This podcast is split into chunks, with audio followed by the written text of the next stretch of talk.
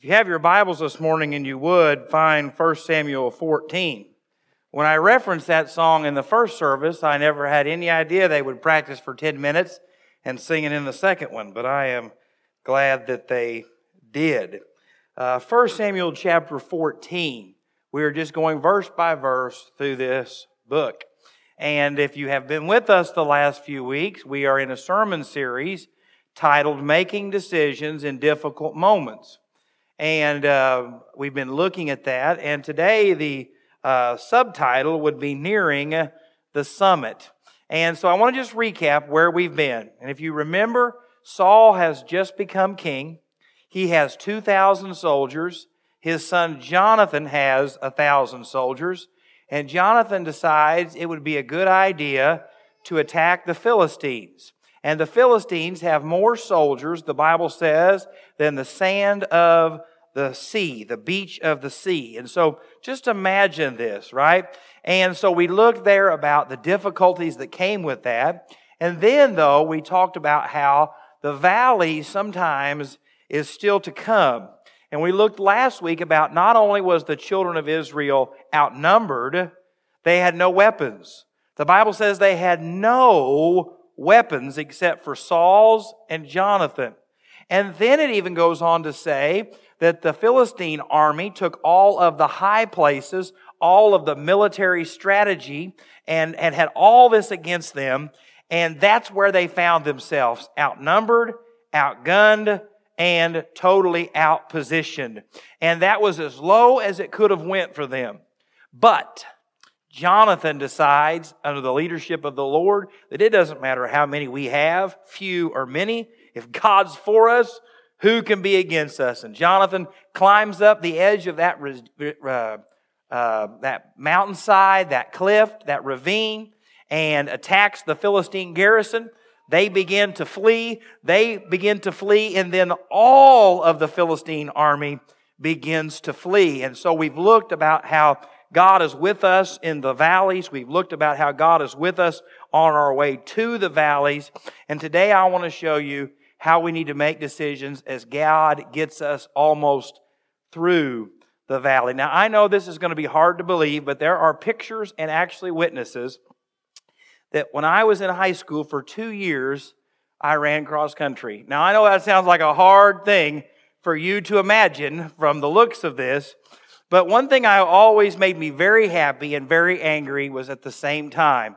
You'd be finishing up a race and you'd look ahead and there'd be the finish line, and there'd all be these people, you know, and they'd all be cheering, and your coach would be there on that last curve, and he'd usually say something like this You have to finish strong. Well, that did two things to me. One, it made me not want to finish strong, and so I would slow down. But two, it would give me great hope that this torture is almost over, right? The finish line was at sight. And today I guess that you're probably not running a cross country meet, but I can promise you that if you're honest today, you have either been in the valley, you are starting to see the light at the end of the tunnel, or you are just now coming down off of the mountaintop. And today I want you to know that when you get close to the summit is your most dangerous point. You say, wait a second, Jake. I thought in the middle of the valley would be the most dangerous point. No. The moment that you are closest to victory is the moment that you must be most careful. And today I want to show you that from what the Bible says. And so if you're taking notes today, and I hope that you will, the first sermon had a, was very short. So if you you listen well, then hopefully you will be as privileged as they. But the first thing today is who is responsible in the events and situations of our life. Who is responsible? Look here in verse 15 with me as we just go verse by verse through this chapter. And there was trembling in the camp, in the field, and among all the people. The garrison and the raiders also trembled. The earth quaked, so it was a very great trembling. Now the watchmen of Saul in Gibeah of Benjamin looked, and there was the multitude melting away and they went here and there. Then Saul said to the people who were with them, Now call the roll and see who has gone from us. And when they had called the roll, surprisingly, Jonathan and his armor bearer were not there. I want you to note that today, in the middle of your difficulty, in the middle of your valley, in the middle of your storm, there is one person that is responsible for the choices that you make. And that person is you. Friends, God promised to be with you in the storm. He promised to get you through the storm. But the decisions you make in the difficult moments of your life are yours and yours alone to make. You see, Saul looks around and watches this enemy army begin to fade away, to run for cover. And the first question he asks is, Who did it? Who has done this? Who has caused this army to flee? They've got us outnumbered. They've got us outgunned. They've got us outpositioned. Why would they flee? And friends, that's the way it is. In good times, everyone wants the what? Credit. In bad times, no one wants the blame. And what we see here is that very same thing. Saul says, Who's responsible? Now, I'm guessing when he first hears that Jonathan's gone, he's thinking, Well, that doesn't surprise me. He just did this to me in the last chapter. He, he just caused this to happen. What's going on here? You know, Saul probably doesn't understand for sure whether or not they are going to retreat or they're repositioning. He doesn't know the future. But if I'm Jonathan's dad and he's already did this to me once, I'm thinking, oh boy, when I get my hands on you. But what he doesn't recognize is that Jonathan, through the power of the Lord, has caused this entire army to flee. And last week we looked that when Jonathan was climbing up that ravine, up that mountainside, that he would have been scarred up, he would have been bloody, he would have been bleeding, but yet the scars in your life, whether they are emotional, physical, or spiritual, is a sign that God is not done with you yet.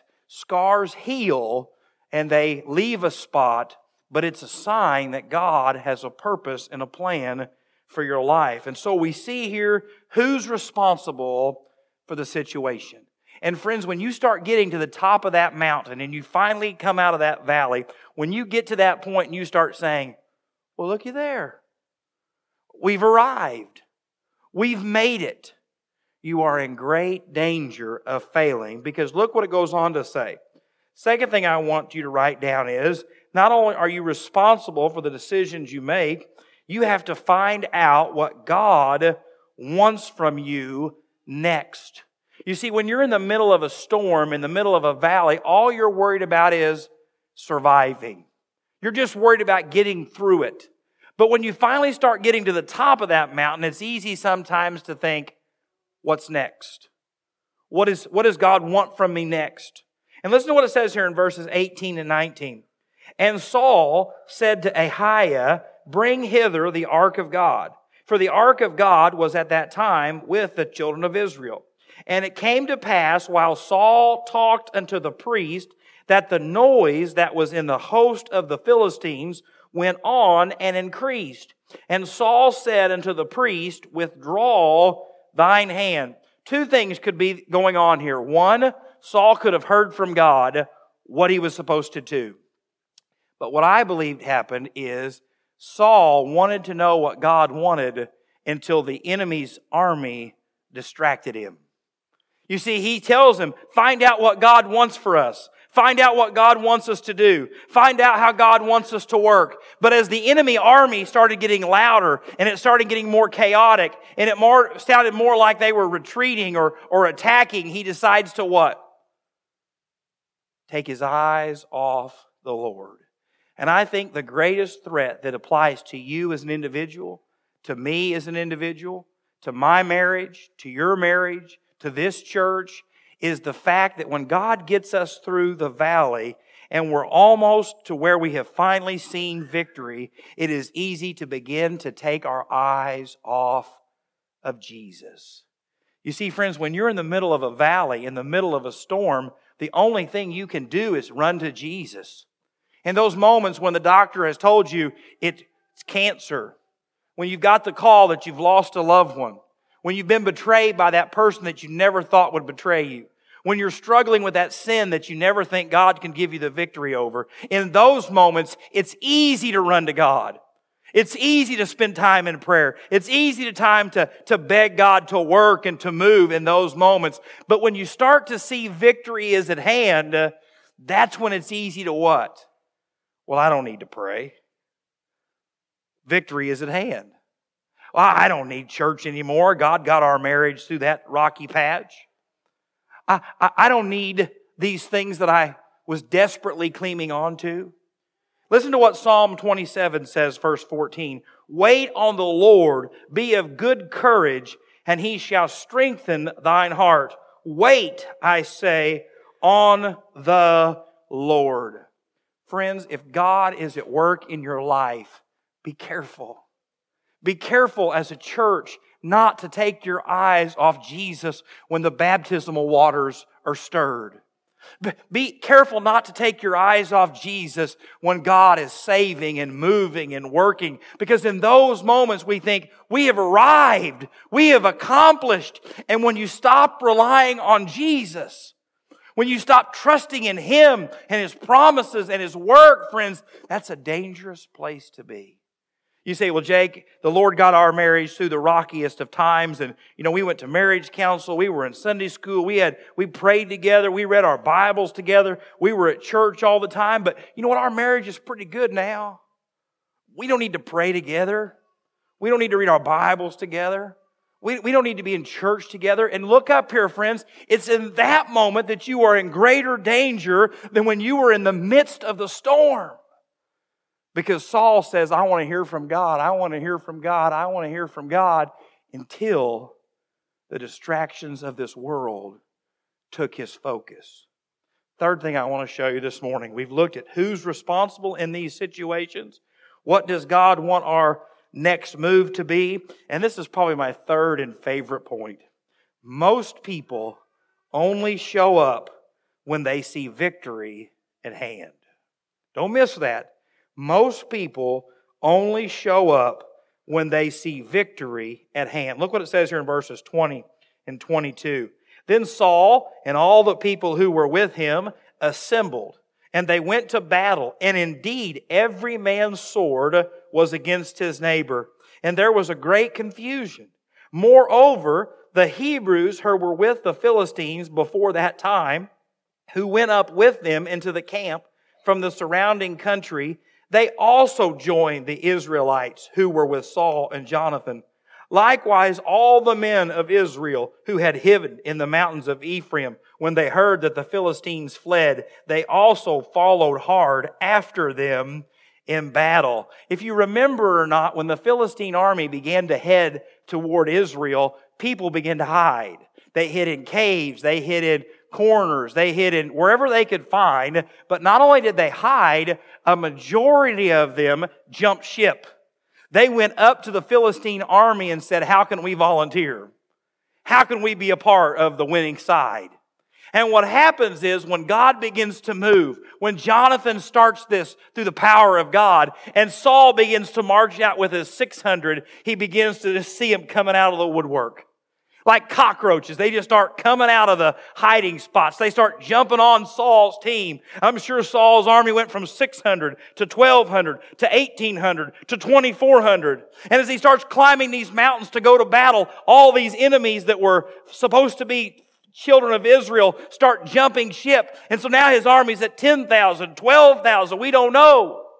And friends, I want you to hear this, and I hope that you will hear this in love. Trust the people who were with you in the valley, not on the mountaintop. And friends, my prayer for this church is that it is always a place where people can find a second chance. I pray that that's all right. You don't have to believe that way. It'll be the next guy's problem, I guess. Listen to me. Make sure this is always a church that no matter how bad someone messes up in the community, they can find a home. You make sure this is a place that if no one else wants somebody in Hamilton County, you'll take them and you'll love them and you'll forgive them and you'll walk with them. Because if I was Saul and these fools were coming out of the cliffs, I'd have run them right through. We'd have got to the top of the mountain and those people that were on the other team, I'd have shoved them off. That's the Jake Gray in me. But listen to me. Everyone sins. Everyone falls short. Everyone will betray you. Everyone will run for you. And if you can find those people that don't, trust them with everything you've got. Friends, trust the people that were with you in the valley, not with the people who showed up in the victory. Friends, people will come and go. People will come when things are good in your marriage. People will think, come when things are good at church. People will come when things are good in your personal life. And you say, Jake, I don't believe that. That's okay. I'm going to tell you another scripture. In Luke chapter 15, there was a young man who wanted his inheritance. He went to his father and said, I want my portion. And his father gave it to him. The younger of the two sons, he got his portion and he went to a far off land. And I want to read these words to you starting in Luke 15. And not many days after, the young son gathered all together, journeyed to a far country, and there wasted his possessions with prodigal living. And when he had spent all, listen, all of it's gone, there arose a severe famine in the land, and he began to be in want. Then he went and joined himself to a citizen of that country and he sent him into the fields to feed the swine. I am sure that the younger brother, when he had his money, he had no problem finding people to drink with him and party with him and hang with him and to be at his table and to be at his house and to be his friend. But when the money ran out, the privilege ran out, the reputation ran out, when he hit rock bottom, he went to being someone's slave, someone's servant. Where did they all go? Where did they all run to? You see, friends, don't rely on those that came on the mountaintop. Rely on those who were in the valley. And as you know from the rest of this story, this young man realizes I could be fed better at my parents' house. And he gets up and he goes home, and his father's what? Waiting for him. Friends, Today, I want to challenge you with this. It doesn't matter if no one else will forgive you, God will. It won't matter if all of Hamilton County drags your name through the mud. If God loves you, you are loved. I love this song, and it's a song sang by, there are about five sisters, and it's called He Knows My Name. I'm name dropping songs, hoping you'll all sing them for me. But anyway, and the, the, some of the lyrics go, I don't know about tomorrow. I don't know many things. But what I do know is that He knows my name. And friends, if God loves you and you are a part of the family of God, believe Him. Believe Him no matter what anyone else says about you, what anyone else thinks about you. Remember that God has been with you through the valleys through the mountaintops, through the trip up and the trip down. And so, as Saul began to see the victory unfold, everybody wanted to be on his team. And, friends, today, be thankful for people who show up for the victories. But don't forget those who were with you in the valley. And the fourth and final thing this morning why did all of this happen to the nation of Israel? Why has what you're going through happened to you? Listen to what it says in verse 23.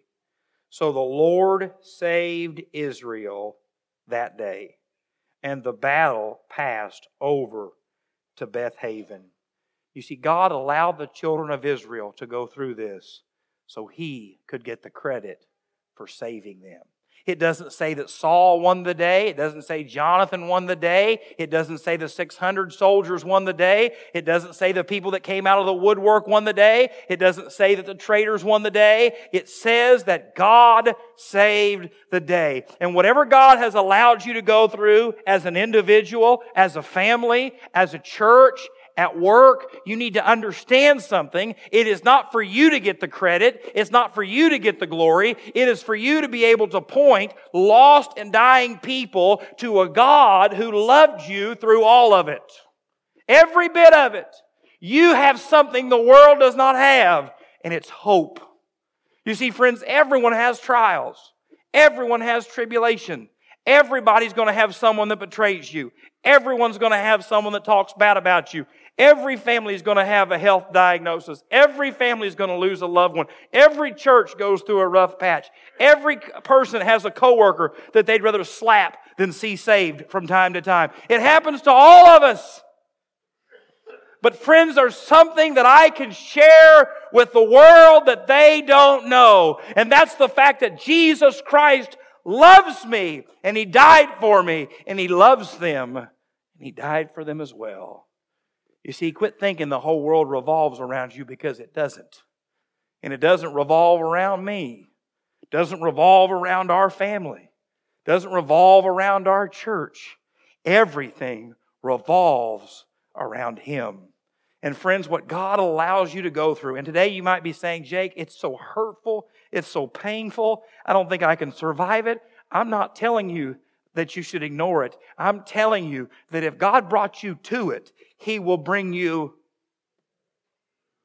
And that you can know that when God allows you to go through the valleys as an individual, as a family, as a church, it is so that you can focus on Him more, turn to Him more, trust Him more. Because when God gets you through that valley, up the mountain, and you're almost to the peak, you're almost to the top, you can look and say, Lord, I can't believe where you've taken me from. You see, friends, the, the world doesn't need any more churches telling them that God wants you to be healthy and wealthy and wise. there does not need to be any more people that are convinced that if you'll just trust God all your financial needs will go away. The world needs to see that after you go get saved, your bank account may, might be just as small as it was before, but that God never allows His children to go without their needs. You say, Jake, I, I thought once I got saved, everybody would love me. Never, no one would ever talk bad about me. No one would ever betray me. No, it's going to happen. But what you have to remember is that you can tell people there is a God, a Savior who sticks closer than a brother. That He was there with me when no one else was. He was there in my life. He was there in our marriage. He was in our church. Regardless of what was going on, regardless of how bad it seemed, regardless of the overwhelming odds, no matter what, there's a God who loves us and who loves you and cares about you and gave his life for you. And friends, this world is sin sick. It's sin ruined. But there's coming a day when this old body is going to breathe for the last time.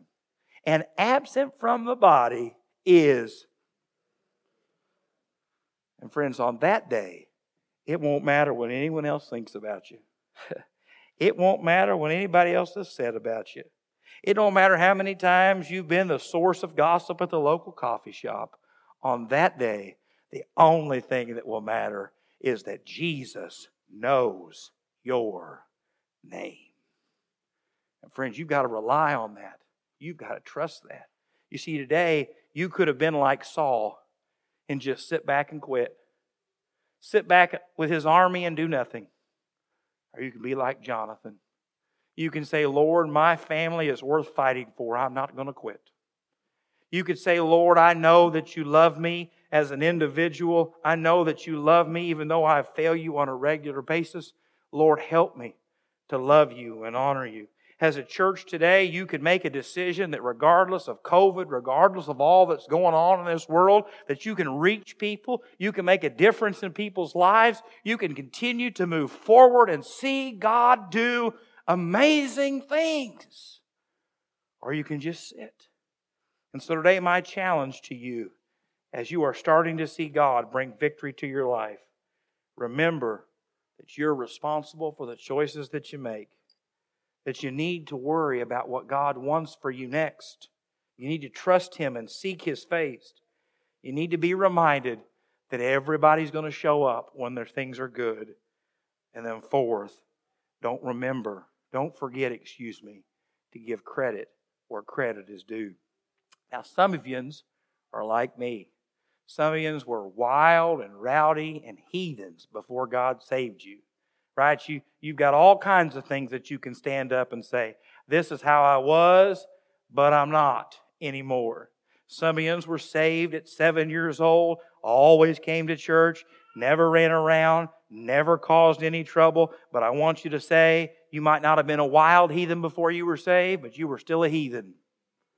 And today you might be sitting here in your self righteousness thinking, I just don't have a testimony.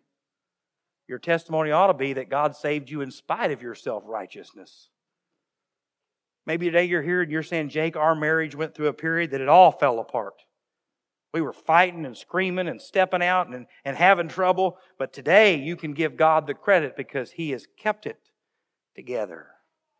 You see, friends, the valleys and the trials and tribulations that you've been through, the overwhelming odds that you faced, the difficulties that you thought were going to kill you, the decisions that have left you scarred and battered and broken. Today, as you get close to the top of that summit, you can say, I shouldn't have made it. I shouldn't have survived it. But God was with me. And friends, we're living in a world of hurting, broken people who need to hear this simple thing that there's a God who loves them, a God who died on a cross for them, a God who says if they'll repent from their sins, turn from their wicked ways, and trust Him, that He'll forgive them for all of their sin and shame. Some of you today need to let God forgive you. Some of you today need to be reminded that God is with you. Some of you today need to be reminded that you're starting to see the victories that God has won and you're starting to take your eyes off of Him. And some of you today just need to testify that God's been with me, God's got me through it, and He gets all of the credit. I don't know where you're at on that spectrum, but what I can tell you today is if you're here and you don't know Jesus Christ as the Lord and Savior of your life, truly know Him in a personal way, friends, you're being robbed of the greatest joy that you could ever have.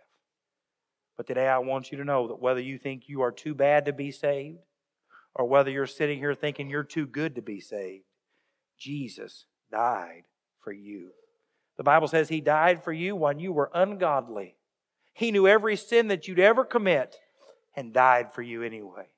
And today, here in just a minute, when this invitation starts, I'm going to be standing right here and I want to take you to the scripture and show you what it takes to be born again.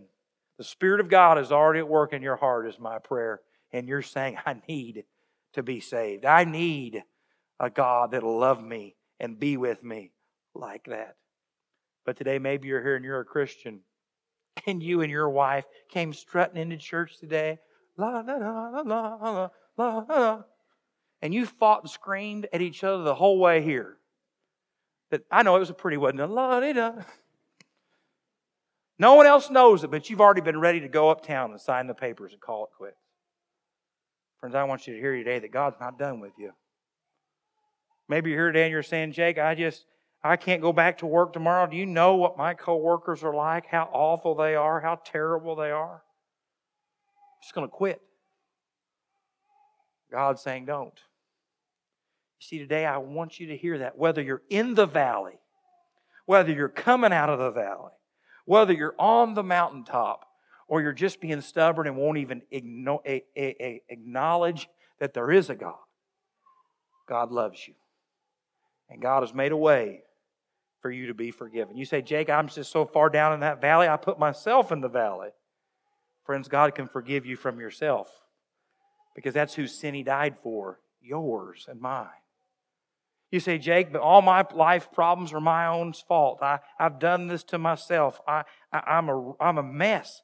Friends, I want you to know that you're already a, a step ahead on all those people who won't admit anything. The Bible says you have to admit that you're a sinner. Then you have to, the B part of that, right? Believe that Jesus Christ died upon the cross, was buried, rose again, and then you have to confess Him as Lord and Savior. Many people in this room today, members of this uh, church, won't get to the admit part Well, I didn't do anything wrong. I've never sinned. My trouble's all my wife. She just blah, blah, blah. Right? And every wife's going, my husband, he's just blah, blah, blah. Or I've never done anything wrong at work. My coworkers are just blah, blah, blah. You know, that's how most of us are. And so today, if you're here and conviction has set in, it's not me. It's not the words. It's the Spirit of God. And friends, never take for granted that God loved you so much that He hung the stars in the sky, that He told the ocean it could only go so far that he hung the sun at just the right distance so the earth doesn't freeze or burn up, that he knows exactly what you need. And he loves you so much that he sent the very Spirit of God today to speak to your heart and to mine. Friends, God doesn't love us just corporately, He loves you individually. And today, you can be saved. Today, you can find hope. But it only comes through Jesus and Him alone. Bow your heads with me as we pray. Father, today I thank you for your word, not my words, but yours. Lord, I thank you that as you were with Saul and Jonathan and the children of Israel, Lord, I, I believe you promised to be with us. And so today, Lord, as this congregation sits, and hopefully, Lord, your spirit begins to work and has been at work. Lord, I pray today that each and every person would know today that they are loved by you. Father, that you know everything about them, they can't hide anything from you, and that today, Lord, you want to save them. Father, I pray for that person who sits on this pew today, for these chairs, and acts like everything's fine, that they've convinced everyone they're fine. But Lord, you know they're not. You know they're hurting, they're struggling, they're broken, and that you can convince them today, Lord, through the drawing of your Spirit, that you can change everything. Father, I pray for those people that are hurting today, their marriages, their families, their health, whatever it is, Lord, that you'd remind them that you're with them in the valley. And last, Lord, I pray today that you'd help this congregation, these families, these individuals keep their eye on you in the good times and in the bad. Lord, help us to focus on you and you alone, no matter what.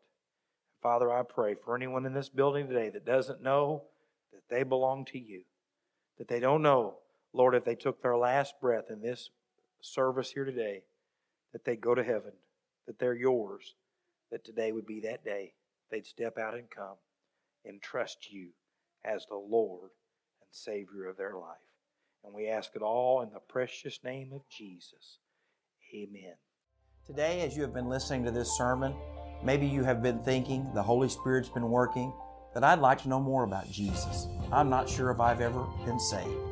Please reach out and contact us. We would love to share the gospel with you, pray with you with whatever's going on in your life, or maybe you are a believer, but yet you've got some spiritual battles that you've just not been able to conquer. We'd love to join you in that battle. So please reach out to us. We would love and are waiting to hear from you. May God richly bless you in Jesus' name.